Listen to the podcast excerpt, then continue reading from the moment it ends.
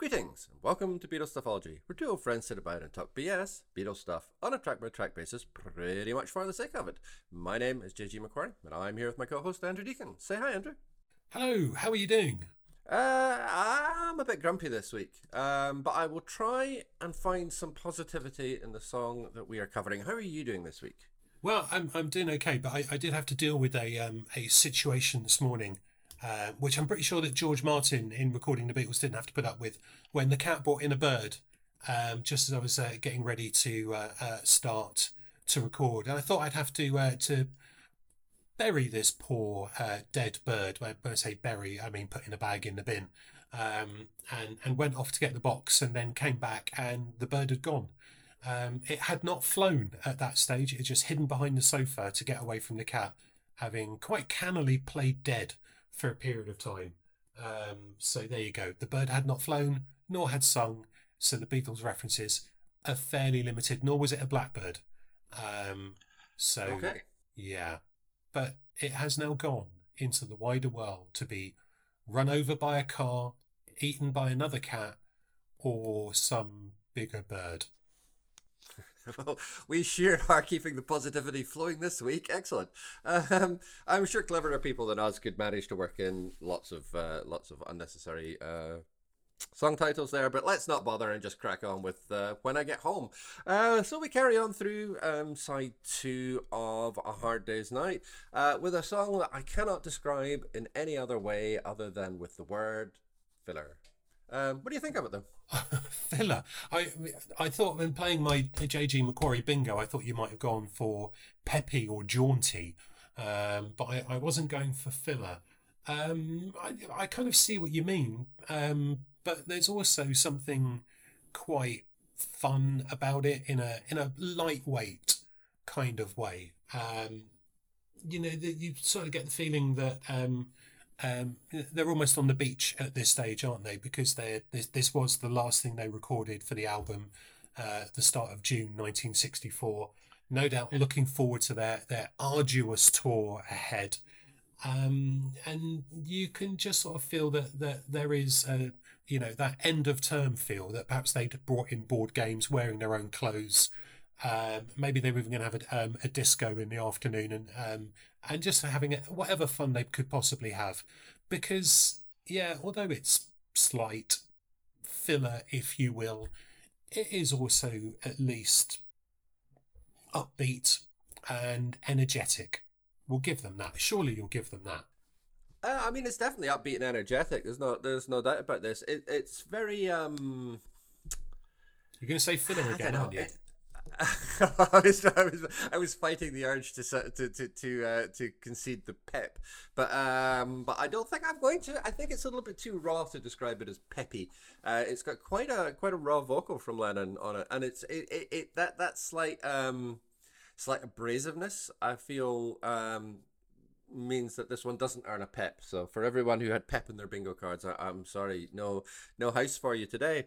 But it's it's I mean it's fine. It's not a it's not a bad song. It's it clips along at a fair old rate. I mean it's not a it's not a classic for the ages, but that's fine. It, it, it, it keeps itself amused. It's only a little over two minutes, and it, it's got the kind of you know that this kind of very um, bluesy feel to it. Oh, I think one of the things that's increasingly obvious is that, you know, um, we've mentioned before in the podcast about, you know, McCartney coming up with Can't Buy Me Love, and one of Lennon's reactions to that was basically to go away and write the bulk of this album.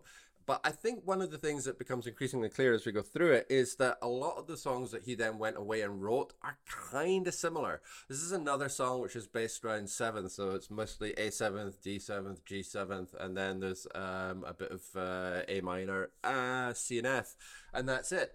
Um, it's kind of similar to a lot of songs. It is, as we discussed in the previous episode, and I, am very proud of myself for actually remembering this to throw in a link. Uh, it is a horizontal construction, um, and uh, that's fine. Um, but it's yeah, that's why I describe it as a little bit filler. There's there's nothing wrong with it, but it's just a bit kind of samey when when you compare it to yeah quite a few songs on the album.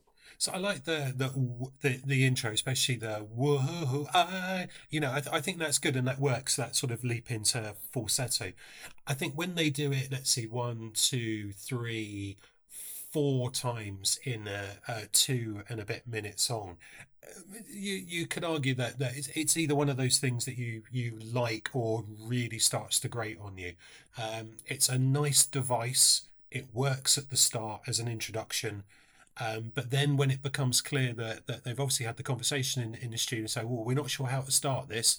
And George Martin probably presses the button on the intercom from the booth saying, boys, why don't we do that thing where we, we stick the, um, the, the chorus, um, you know, at the start of the song, you know, oh, okay. Yeah, yeah, sure. That's fine. Cause like we haven't done that 33 times already so far.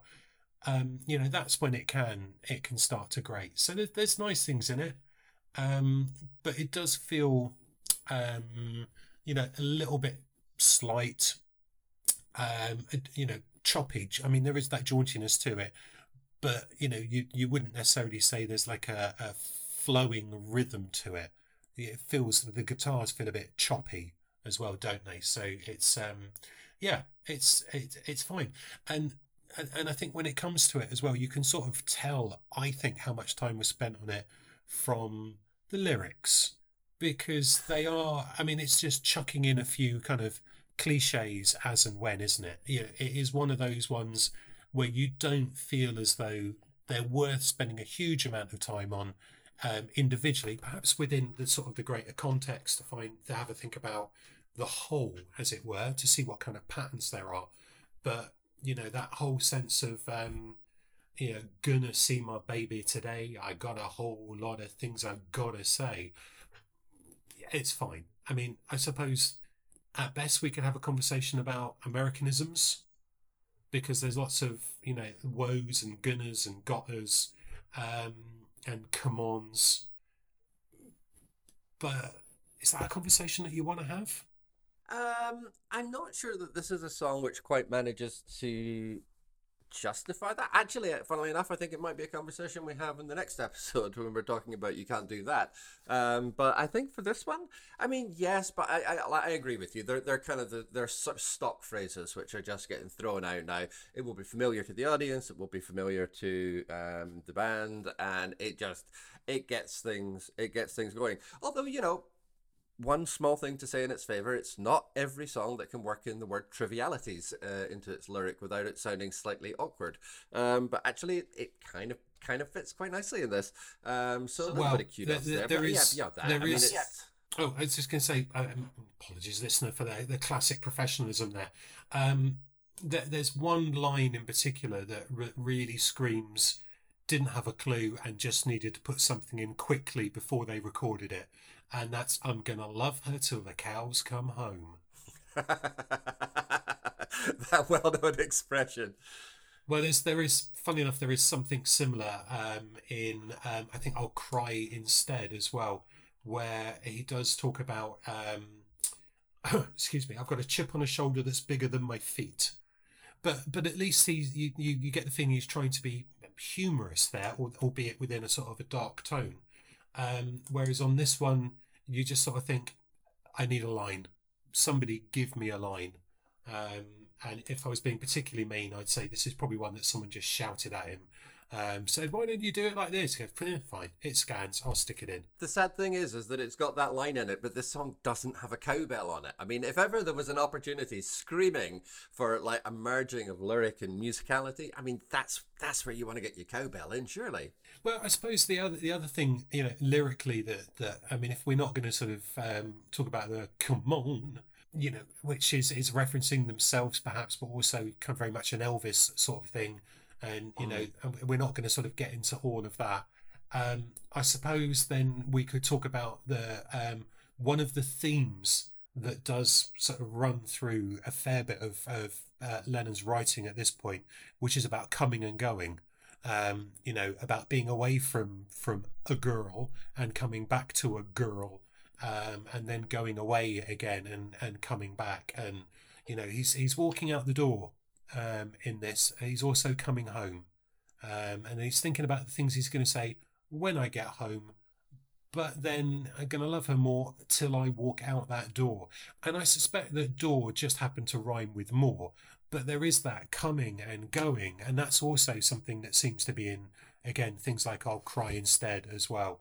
Um, and I suppose to an extent, as we'll talk about with things like You Can't Do That. Um, oh, and, and of course, Hard Day's Night. But when I get home to you, I know the things that I'll do. So there's there's that sense of um, hey, if you wanted to get deep, should we get deep for a minute? We could get deep. Let's let's get all Freud Sure. and, and talk about separation anxiety because you know what? I bet no one's ever thought of Lennon as having separation anxiety ever before. I'm sure that's a completely original thought, isn't it? Well, you know, uh, so sure, I'm, I'm, I'm, I'm bold. This is this is the content we come here for. You know, uh, that that's we we're providing the kind of insight nobody else could ever reach for in a, in a million years. Uh, it- it's interesting because we've we've mentioned a couple of times about um, songs in this album which could be interpreted as being autobiographical or semi-autobiographical, but there's no real, I don't think, sense that that this one is. If you want to talk about separation anxiety, um, you know, I mean, obviously Cynthia's at home with Julian at this point. You know, he's off traveling the world, so there's going to be plenty of coming and going. It's natural that that's going to be something which is on his mind. Um, but there's no real sense that this is actually about anything other than yeah, stock phrases which are being put together. I don't, I don't think that this lyric has enough in it that it could really be pushed in any kind of um, direction, unless unless you uh, unless you want to suggest that he's maybe doing it subconsciously. Um, that the- it's it's conscious, possible, isn't it? Yeah, reaching, reaching. Do you do you not remember your degree, man? Um, he's subconsciously reaching for those things that have affected him, and deep down, maybe the whole lot of things he's got to tell her. He's he's got to tell his mother, maybe. Anyway, I know that's that's not the case. I I know it, it, it's a stretch, but it's it's just an interesting thought that um, you know it's, it's a little bit like um, I think um, was it um, Crowded House um, one of those bands, and then Neil Finn. There was an album where he had lots of references to kitchens, for example. You know, things ain't cooking in my kitchen. Was it Woodface and um, uh, REM's document has lots of references to fire. Um, you know, so I mean, subconsciously, um, you know, a writer can be plucking similar things together. It doesn't necessarily have to mean anything. It could just maybe mean that they haven't got a particularly great imagination at that stage because they're so quiet, uh, so tired, and in such a rush and absolutely high on whatever drugs they're taking. Um, that's more of a reference to Lennon than Neil Finn or Michael Stipe, by the way. I should just point out as they're alive. Important clarification there. Yeah. Do I not remember my degree? I barely remember what degree, what ye, what decade I did my degree in. Never mind what was on the actual course at this stage. Uh, we'll gloss over that for the time being. Yeah, I suppose so. Um, and you know, it's it. I mean, it's a difficult one with Lennon because he he he spent so long intentionally obfuscating his real meaning that you know anything that comes through, whether it's subconscious or, or not, is is always is always open to always open to interpretation. But again, I just feel that there's so little in the lyric here. Like I like, I agree with what you said earlier on when you were talking about this feeling like it was a like an end of term kind of uh, song. It, it feels like, oh, we're done with it walk out the door. Let's let's go and have a nice summer holiday. Um, although not the Cliff Richard variety. And um, I guess you got to draw the line somewhere.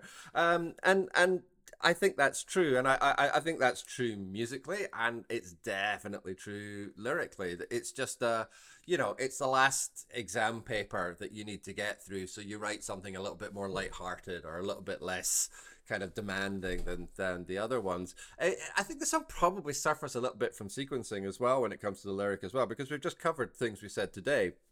And you know, when we were talking about that in that episode, we were we you know praising this kind of like new perspective and the idea of kind of like um, future nostalgia, and it's you know by the standards of 1964 uh, Beatles, it's pretty lyrically sophisticated. Um, and then you kind of run smack into this, which is pretty much the polar opposite. It's it's it's just a few words hither and thither upon upon the page, and uh, and so yeah, it probably doesn't really benefit from its sequencing place either. Well, I, I think um, I'm gonna um, not contradict, but I, I, I've got a funny feeling that the the future nostalgia thing was we, we filed under uh, things that everybody already knows about, so we're we're not really going to talk about. But I've, I've got a funny feeling that even Sure. with things we said today, it kind of has that veneer of sophistication, but actually when you you you stab at it a little bit. Um, you realise that it's just a bunch of words that don't really make a huge amount of sense. So in that respect, I'm going to and and dear listener, gasp in horror, defend Lennon here because at least this is coherent nonsense. It's it's a theme, it's an idea, it's um, you know, it's it's consistent in its banality.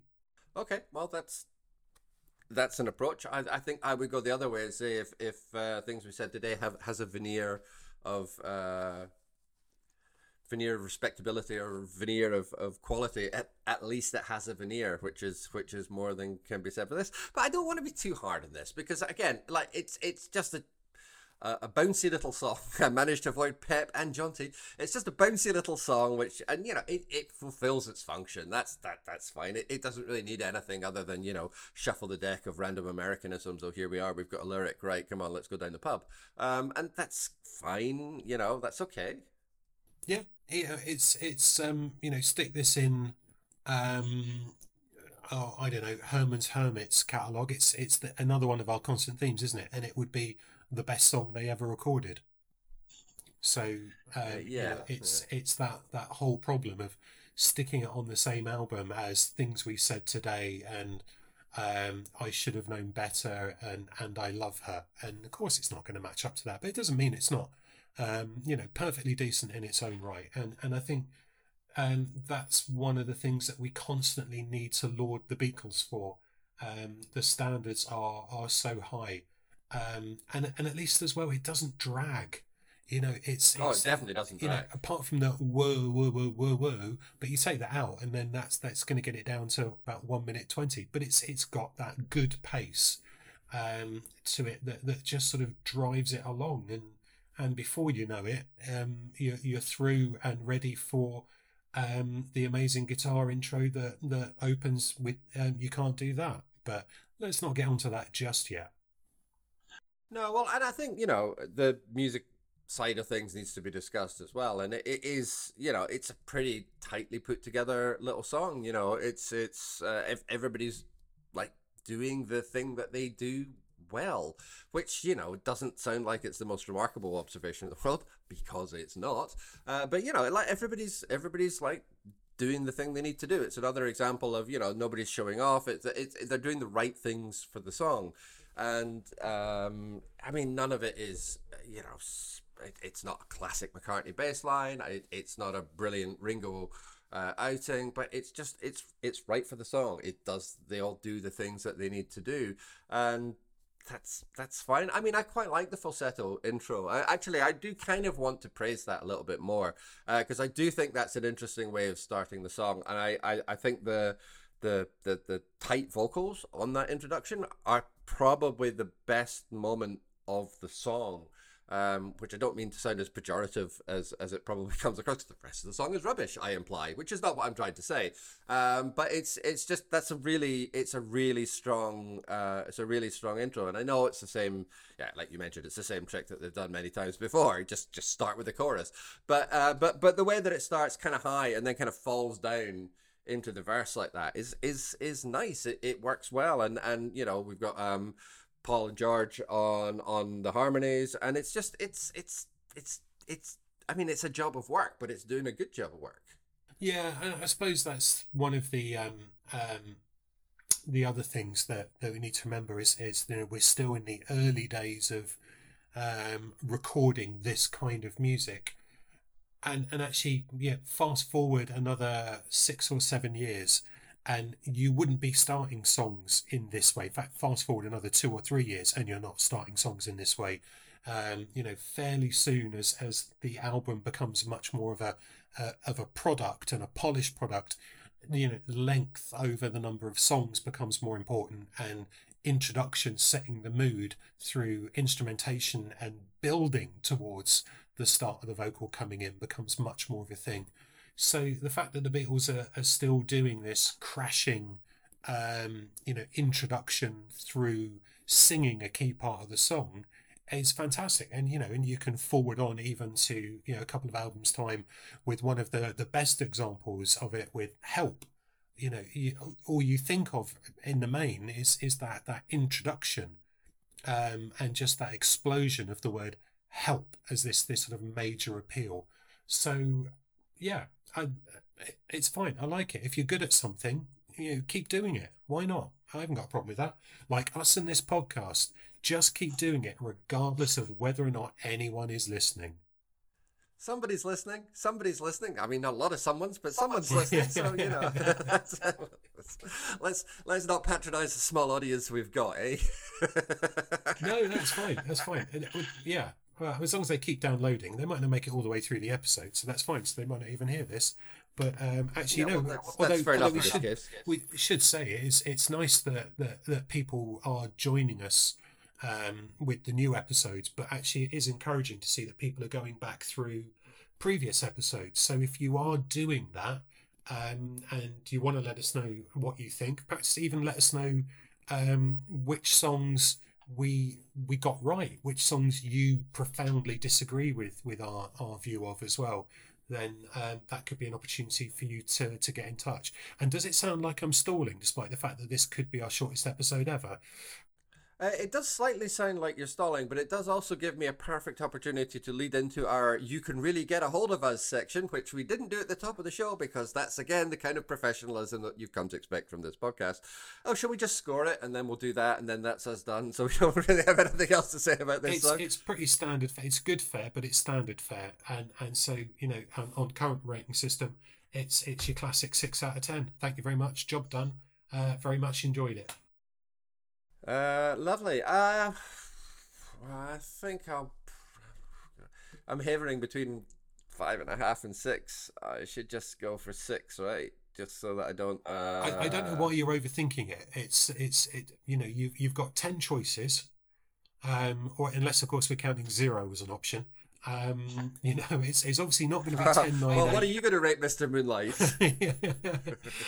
it, it, on current scoring, it's not 1, 2, 3, 4 uh, and it's not 7, 8, 9, 10. So, you know, your choices are limited. Um, we're going to have an amnesty episode at some point, so you can change your mind. So, first number that comes into your head on three, two, one, go. Six. I'll call it six and we'll leave it there. Excellent. Right. Well, you really can get a hold of us. Uh, you can contact us by email. We are BeatlesStuffology at gmail.com. We are on Twitter at Beatles underscore ology. And you can find more of my blog at, or more of my writings at my blog, I should say. God, how many times have I read this out? Anyway, never mind. www.jgmcquarrie.scot. Uh, and you can read some of Andrew's writing at www.stuffology.co uk. Uh, please also check out my other podcast, which is every bit as professional and as well informed as this one, uh, Talking Trek to You, where a noob and an expert go through the original Star Trek series episode by episode. Please like, rate, and review us on whatever podcatcher you're using so that more people can find the show. Um, next episode, we carry on with the second last song on A Hard Day's Night, which means you can't do that. And as always, we hope you're going to join us for it. But until then, keep listening.